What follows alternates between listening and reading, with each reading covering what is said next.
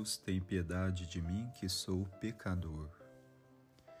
Meu irmão, minha irmã, neste sábado da terceira semana da Quaresma, meditamos o Evangelho de São Lucas, capítulo 18, versículos do 9 ao 14. A parábola contada por Jesus mostra dois homens que se dirigem a Deus pela oração com atitudes bem diferentes. O fariseu presunçoso reza considerando-se justificado por cumprir minuciosamente as obras prescritas pela lei. Nesta oração, ele praticamente obriga Deus a estar ao seu serviço, ao invés de se colocar ao serviço de Deus. Compreendendo a oração como colocar-se nas mãos de Deus, pode-se dizer que sua atitude não foi propriamente uma oração, mas um enaltecimento a si mesmo, uma reprodução de seu egocentrismo. Tal atitude orgulhosa era representada pela sua postura. Ele estava de pé, sem dúvida, tinha olhado rapidamente ao redor de si para ter a certeza de que alguém estava perto para ouvir os elogios dirigidos a si mesmo.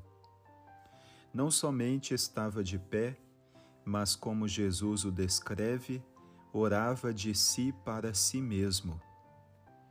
Ele estava mais preocupado em lembrar-se de suas virtudes do que falar com Deus. Não havia demonstração de reverência a Deus não havia manifestação de humildade. A única coisa que vemos na oração do fariseu era uma apresentação convencida, orgulhosa de suas virtudes em relação com os outros.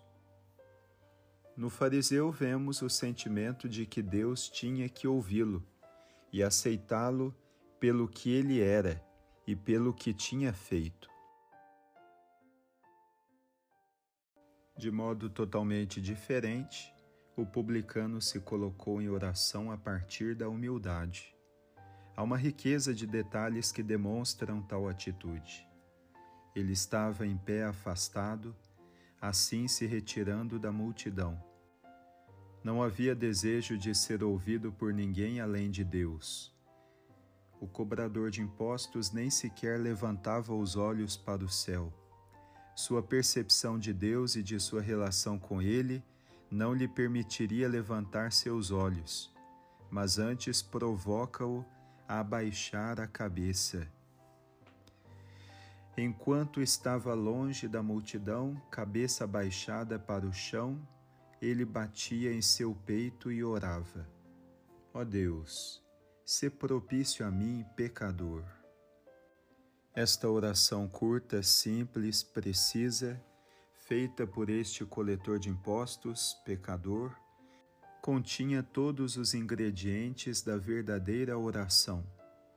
Nesta sentença, há um reconhecimento da misericórdia de Deus, um conhecimento do pecado, uma consciência de que sem o perdão misericordioso de um Pai Celestial, este modesto coletor de impostos se acharia sem esperança. Eram estas as considerações que o levaram a baixar sua cabeça, bater em seu peito e humilhar-se sob a poderosa mão de Deus. O fariseu tinha tudo, menos a única coisa que era essencial: humildade. O publicano não tinha nada, exceto a única coisa essencial a percepção de sua profunda carência da graça de Deus. Um coração humilde. A invocação do publicano testemunha uma fé viva na misericordiosa paternidade de Deus. Ele não compromete a bondade e a gratuidade divinas.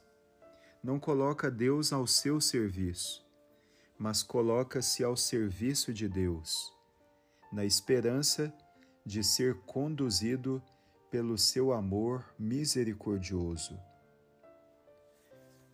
Definitivamente, o Evangelho deixa claro que há dois caminhos diferentes: o caminho da arrogância que não leva a Deus, mas conduz ao endeusamento de si mesmo, e o caminho da humildade, que conduz o coração confiante ao coração de Deus. Contemplando tais atitudes, pergunte-se: como será minha oração diante do Senhor?